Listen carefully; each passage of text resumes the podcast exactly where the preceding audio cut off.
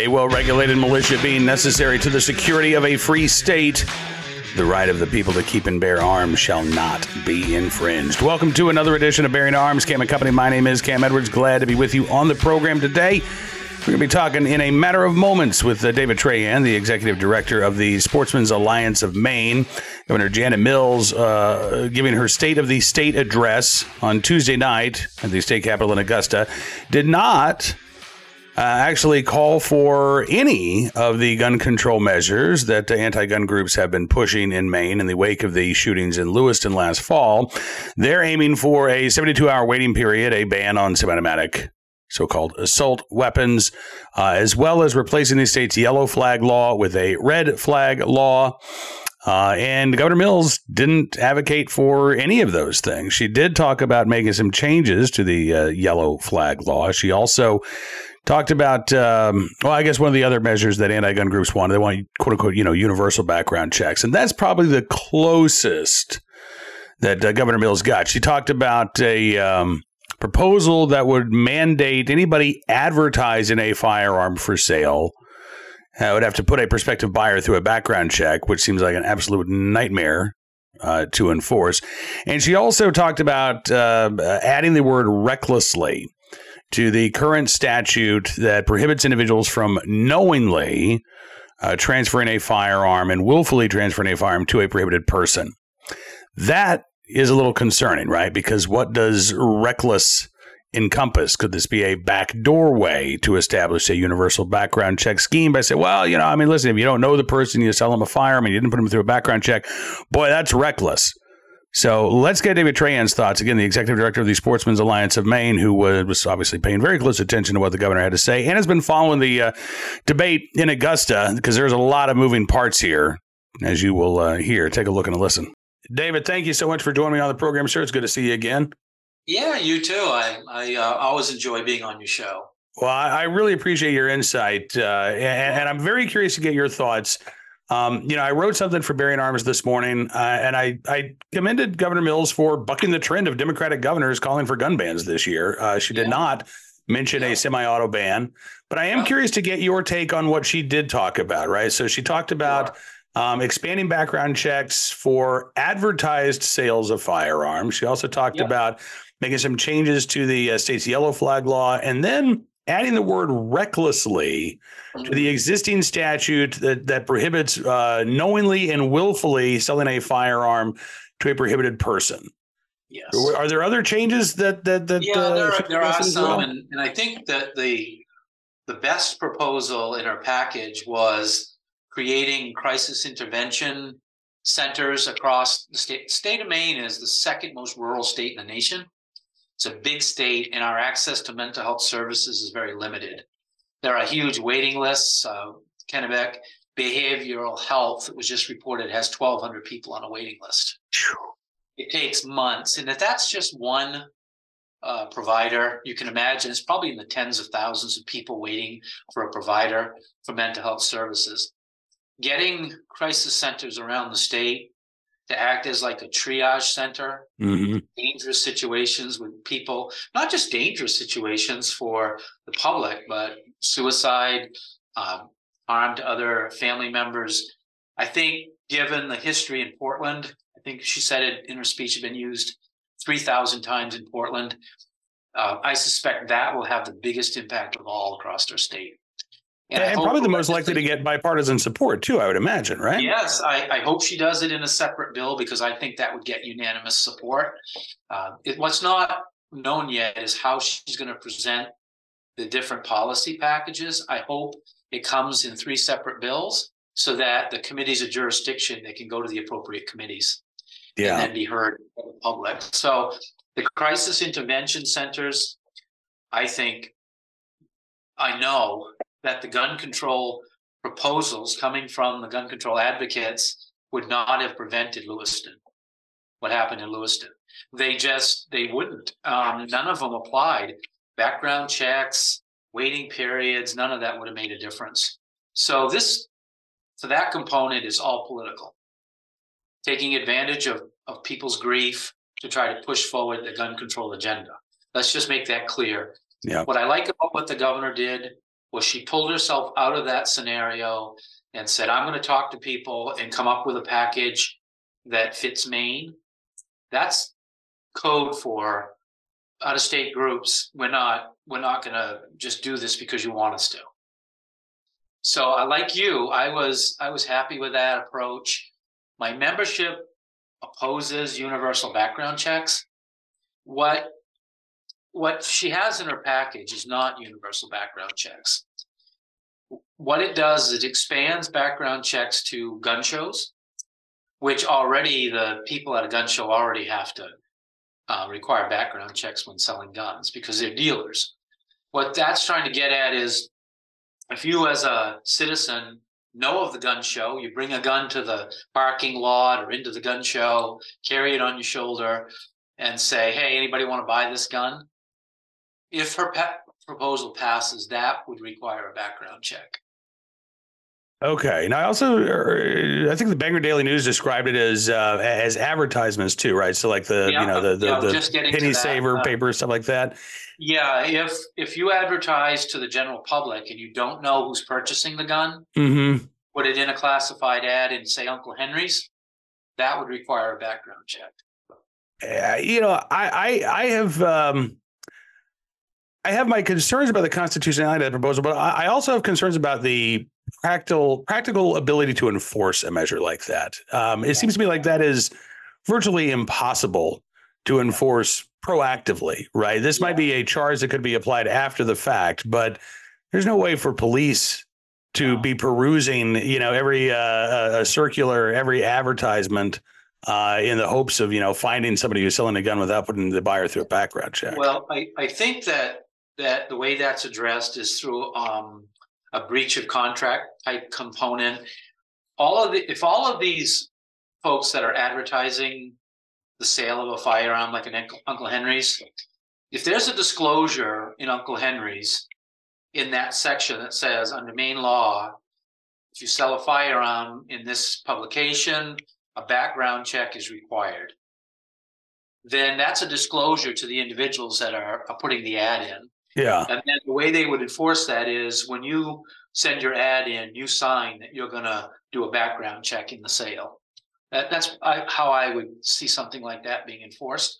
But you are correct; that's going to be difficult to enforce. But but but I think what the gov- the governor's trying to do is split the hair and say, you know, if you're if you know the person you're selling a gun to, like if I have a good friend known for a while, I know is not prohibited, is interested in buying my gun, or a family member, you won't have to have a background check.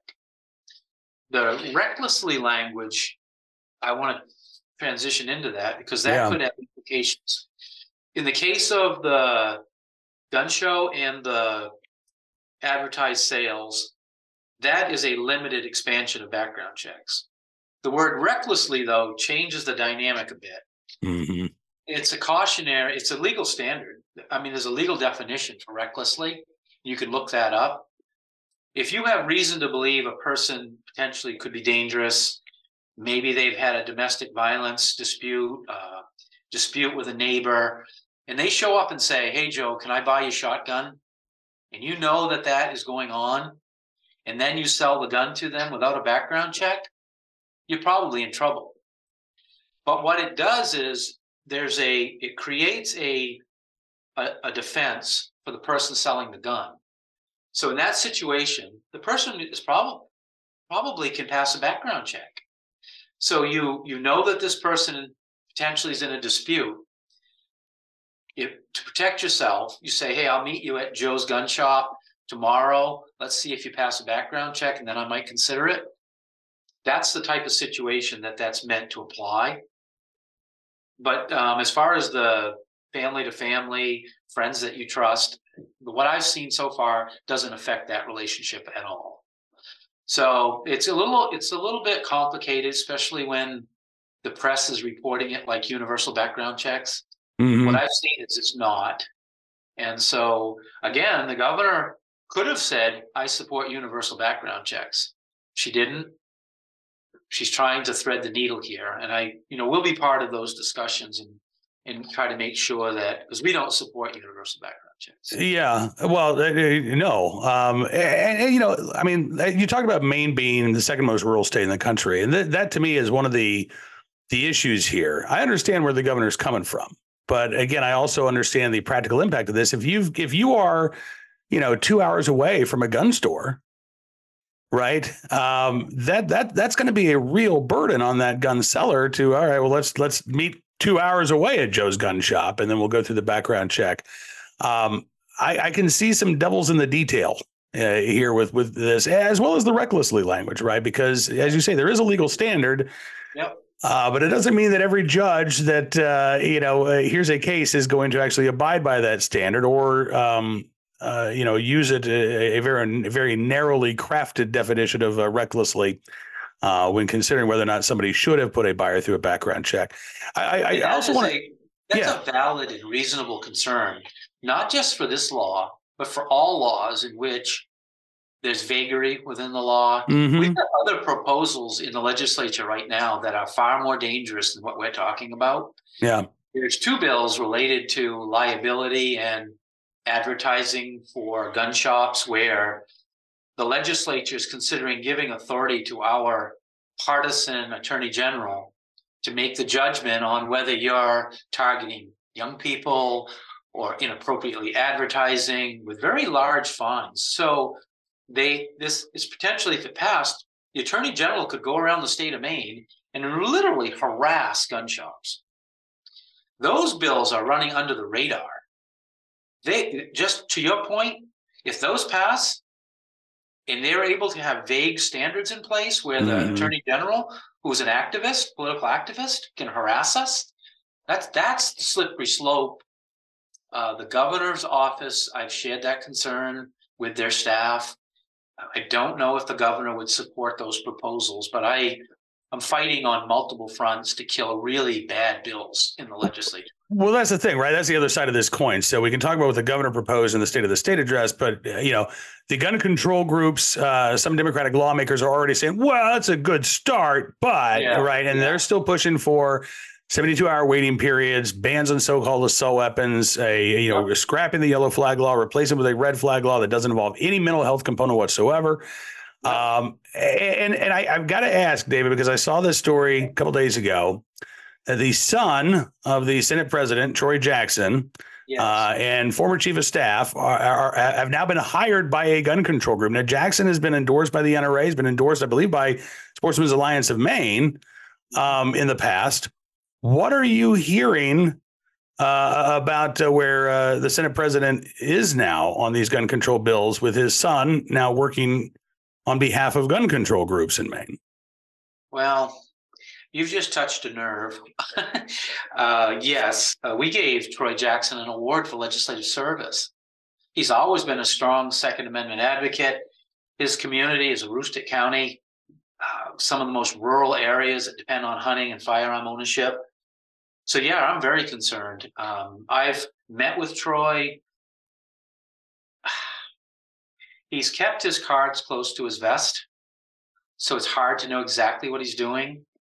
But if he if he um, has now flipped his position, at some point he's got to come out and let the public know that. And he's starting to do that. I've seen some reports of things he said at fundraisers where it looks like he's supporting gun control. Uh, that's just not the Troy Jackson I served with 20 years ago. When I first came into the House of Representatives back God, it has to be 24, 25 years ago. He's a pretty conservative guy from a conservative area.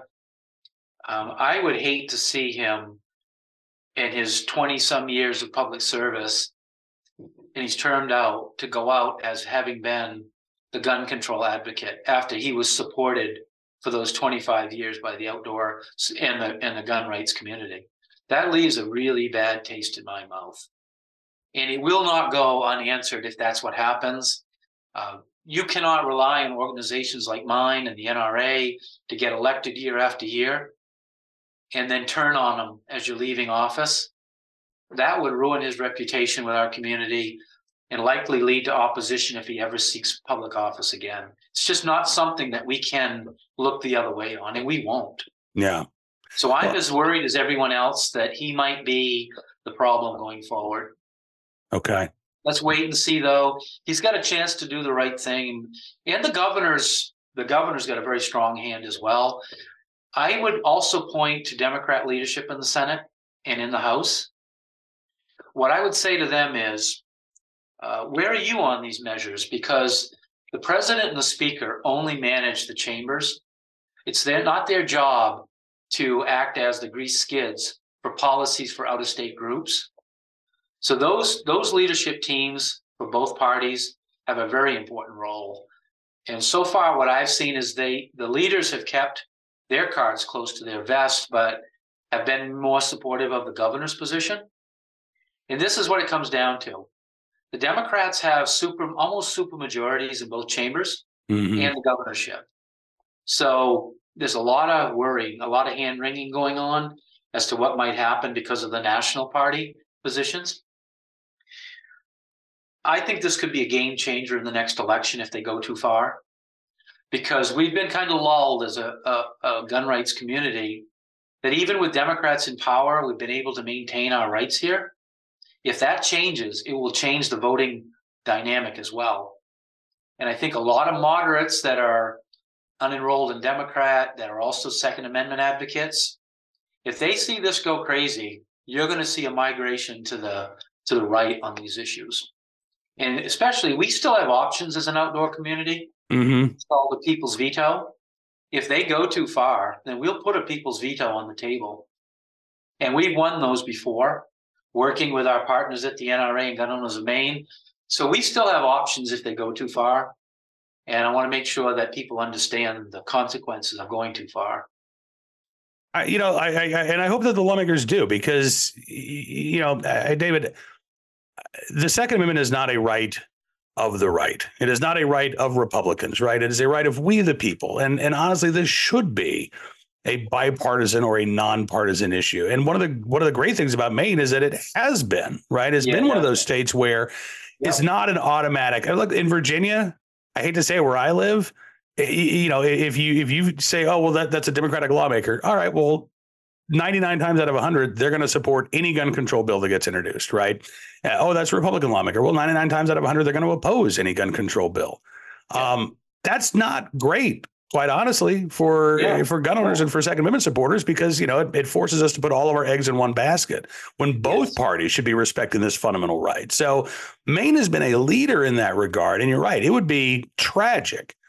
Uh, to see you know these local lawmakers just fall in line behind the national party and say, all right, well now, yeah, now we got to support these gun bans and red flag laws and everything else. Um, what what is your advice for for gun owners right now? I mean, with the session with the session going on, yeah. where should they be directing their advocacy? Should they be contacting House members, Senate members, everybody at this point? What what should they be doing? Well, I feel pretty strongly, like you mentioned earlier. The Republicans are pretty sound on these issues. Mm-hmm. Had some preliminary discussions. I think they're pretty solid on on on stuff moving forward. But what I would say to your listeners is that right now the only finger in the dike is the governor's. And to attack the governor at this point, given what she put forward, I don't think is the best strategy if she pulls her finger out of the dike, and if the Democrat leadership feels that the path is clear, they'll put every gun control measure on her desk. And the reason they'll do that is we're going into an election, and a Michael Bloomberg would put Maine on a mantle as a trophy if it could shove gun control down our throat.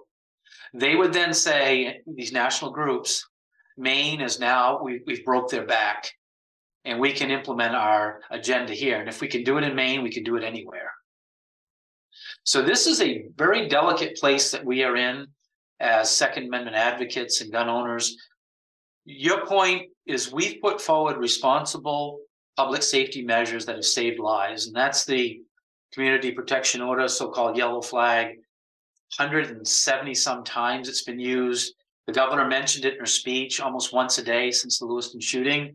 Has the highest levels of due process uh, Maine school safety, all of the components she mentioned around public safety in her speech came through our organization, working with the governor and the legislature and Republicans and Democrats. You change that model, and the entire dynamic in Maine changes. It becomes more combative. Basically, they're building the next governor, uh, conservative governor candidates platform. They, they, they could be building what has been happening around the country, one side versus the other. And brute force wins at the end of the day. In other words, whoever has more money wins. That is not governing. That's not policy making. That is basically a dictatorship. You think about what's happening in some parts of the country now where Bloomberg basically owns the state and they're passing unconstitutional legislation left and right.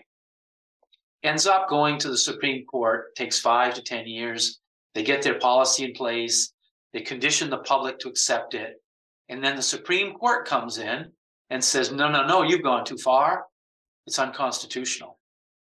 What do they do? They craft a new proposal, they change up the language a little, and they run it down the same course. That's not governing, that's a dictatorship. Uh, yeah. Our biggest problem in this country is out of state money and how much of it is influencing our elections. And I'm afraid you mentioned Troy Jackson. Mm-hmm. I wonder what his future looks like and what he's running for. And I hope to God he isn't taking these changes in the context of running for something else. Because that's what's happening around the country. Money is driving our policy making to the extreme. And at some point, we're going to have no trust in the in the legislative process, no trust in our elected leaders.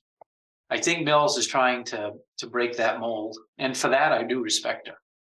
I, you know, listen. I, did she say everything I wanted her to say last night? No. Did she say anything or everything that gun control advocates wanted her to say last night? No.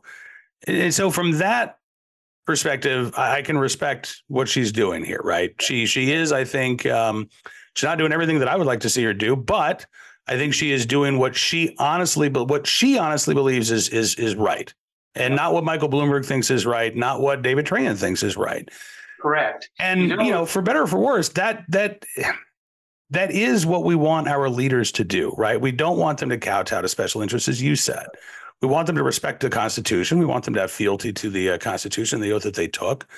Um, that doesn't mean we're going to agree 100% of the time on the policies that they promote, but I, you know, I just I I've been covering New Mexico, for example, so much uh, over the past couple of months with Michelle Lujan Grisham. You know, arbitrarily and unilaterally deciding, yeah, you can't carry in Albuquerque or Bernalillo County just because I say so. Uh, she's trying to ram through, you know, a 14 business day waiting period. Uh, the, the the a state version of the Go Safe Act that was introduced by Angus King and Martin Heinrich. Um, you know, if you compare that uh, to what Janet Mills called for in the State of the State uh, address last night. Two very, very different approaches, right? And I think uh, you know is is Mills suggestion going to uh, appeal to every gun owner? Is going to be perfect for every Second Amendment advocate? No, there are probably going to be some problems there, but. I think it is a it's not just a more moderate approach. Even if I disagree with it, I would say it is a more thoughtful approach than what we're seeing from Gavin Newsom, from um, uh, you know Grisham in New Mexico, from Jared Polis in Colorado, and you know frankly Maura Healey in Massachusetts, uh, you know, and some of the other New England states too. Unfortunately, um, well, you were you're right on, and what what I think is is our issue here is that, as you know, when individuals are seeking positions of powers like a power like a Newsom or candidates that are running for the US Senate, these races have become so competitive that a lot of times their talking points are just pandering to the money. Mm-hmm. You know, Newsom wants to run for president. Let's not be naive about that. Oh, sure. He'll sell out to whomever on the left to get their support to get through a progressive primary because that's what that's where I think the the general voter doesn't understand that primaries restrict who you get to vote for. So it's like the more money, the more progressive they become. No matter who comes out of the primary, you got a crappy choice because they're they're almost always extreme because you have a smaller group of people with a lot of money that are saying if you want to get through this primary, you've got to promise X, Y, Z, whether it's good for the country or not. I'll give you an example of that, the border issue. I saw the president on TV the other day saying the Republicans could close the border tomorrow if they pass this. Are the American people that stupid? This guy opened the border. He can close the border. He doesn't need Congress to act.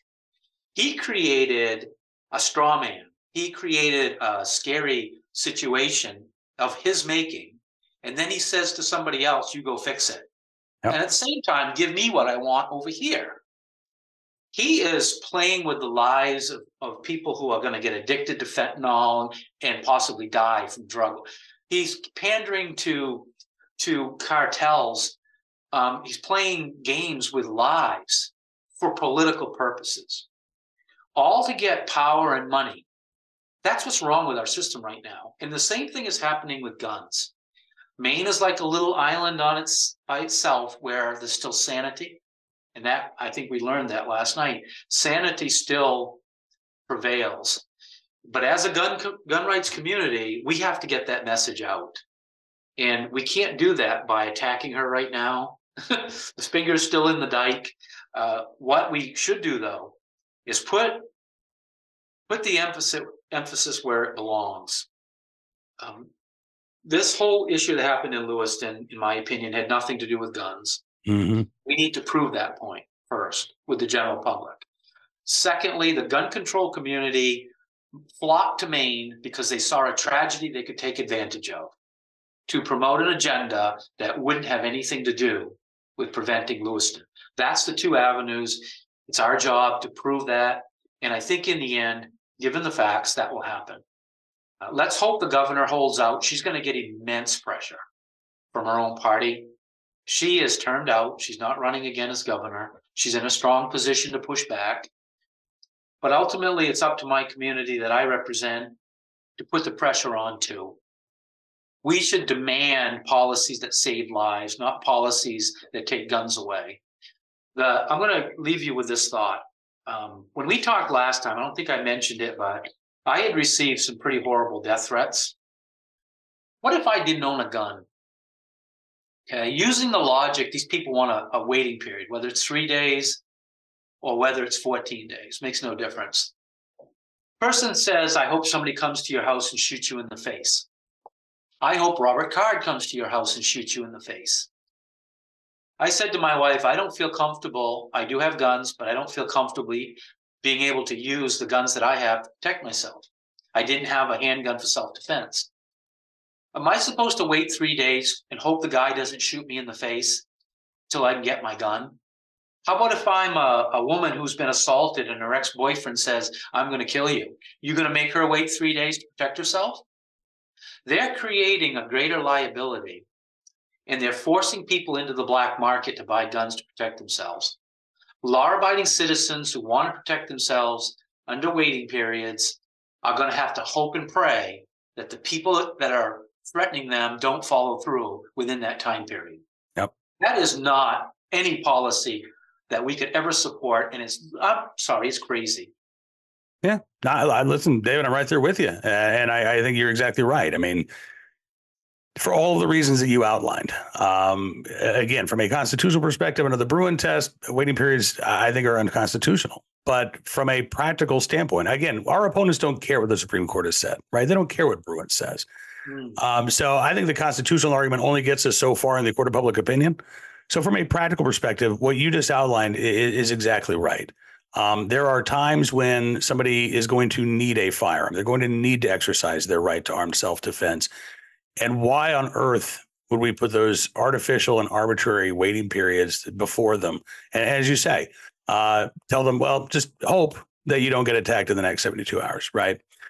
David, listen, I appreciate uh, you carving out a few minutes of your day with us. Uh, I, I, really uh, thank you for your insight. Um, and w- let me do one final question. Where are we right now in the legislative process? Like, w- w- what's the next deadline coming up for the legislature to start sure. moving these bills? Uh, bills are in committee now. okay a lot of the bills have been carried over, which means they've already had a public hearing. Mm-hmm. So there's a lot of committee work going on without public input. That scares me a bit. Yeah. Uh, the governor's bill will be a new bill, which will mean it'll have a public hearing. So we'll be able to weigh in at that point. But right now, there's a lot of wrangling going on behind the scenes with leadership.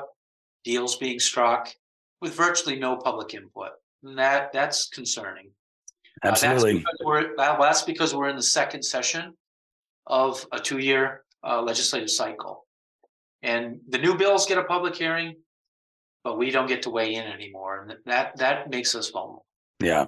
All right. David Trahan was the Sportsman's Alliance of Maine. Again, thank you for your time today. I look forward to talking to you again very soon, but uh, appreciate you carving out a few minutes today. Sure. My thanks to David for joining us on the program and looking forward to having him back again very soon. Right now, let's turn our attention to today's armed citizen story, our good deed of the day, and our recidivist report. We'll start there with a case that isn't, I guess, quite a true recidivist report. I don't know if this woman actually had a previous criminal history, but I do know that the sentence that she received uh, for pleading guilty to allowing her dog to starve to death. Not nearly tough enough. Nope. Probation for this Decatur woman after a felony guilty plea of um, aggravated cruelty to animals. Twyla Kitsos is the 34 uh, year old's name. She was arrested a couple of months after the dog was found deceased in a cage on the side of the road, emaciated. Um, she was arrested in March of last year following multiple tips from the public. She ended up pleading guilty in Macon County Court yesterday to aggravated cruelty to animals, which is a class four felony. But the judge in this case sentenced her to just a year probation. What's even worse is that another person who's connected to this case, 58 year old Dewey Ford, was arrested and charged for uh, his role in the case. He ended up taking a guilty plea to obstruction of justice, basically meaning that he impeded the investigation into the dog's death. He got two years probation. Meanwhile, the individual who was apparently more directly responsible for the death of this dog gets just one year probation, during which time, by the way, she's not allowed to own a pet for a year. I'm just, I'm gobsmacked. I, I, I was to say I don't know what's wrong with Illinois. I know what's wrong with Illinois. There's a lot wrong with Illinois uh, particularly in its criminal justice system. And this is just one example. But you know what? We've got another example of this too in today's armed citizen story, which also comes from Macon County, Illinois. Emma Colton at Fox News reporting on a, a car thief's heroin fueled joyride coming to a screeching halt with the help of two armed homeowners. At least one of the individuals arrested for that uh, heroin fueled joyride already released from jail because of uh, Illinois' SAFE-T Act, right? Judges don't have to um, keep suspects charged with crimes uh, behind bars. They can allow them to go free without even posting a dime of bail. Now, supposedly the law doesn't apply to suspects who are likely to pose a threat to the public. I would argue that uh, engaging in a high speed chase does put the public at risk, but apparently the judge in Macon County disagreed. Sheriff's office said it was just before 5:30 last Tuesday afternoon. Deputies responded to a, a business in the town of Argenta after a suspicious vehicle had been reported in the parking lot. They found the car had previously been reported stolen. And when they confronted the two individuals in the car, they took off. Um, the guy behind the wheel, Tyler Crum, 33 years of age, actually uh, hit one of the police vehicles with the stolen car while they were trying to get out of the parking lot. Deputies attempted to pursue the suspects, but they lost track of them. So then a uh, search began for uh, both Tyler Crum and James Crow, age 34, uh, James Snow, excuse me. Uh, officers found the car ditched in a field that had been trashed at that point, but both Snow and Crum were gone by the time officers arrived. A short time later, however, deputies received a report that the uh, men were outside a nearby residence seeking refuge. Sheriff's office says they were met by the homeowner armed with a firearm. One of the males was apprehended and taken into custody by law enforcement at that location. According to Emma Colton, the second suspect fled the first home but when he got to another home, another homeowner who was also armed held him at gunpoint as well until law enforcement was able to take them into custody. Uh, no word, by the way, on if either of these homeowners had any of those, you know, awful large capacity magazines or maybe one of those banned so called assault weapons. Um, but the two armed homeowners getting the praise of the local sheriff there. Uh, and again, one of these individuals already uh, out of jail awaiting trial because apparently the judge didn't believe posed a threat to the public at large. Crum has been charged with uh, aggravated battery to police officer, aggravated fleeing and eluding, possession of a stolen motor vehicle, resisting and obstructing a peace officer, but was just given a notice to appear on those charges.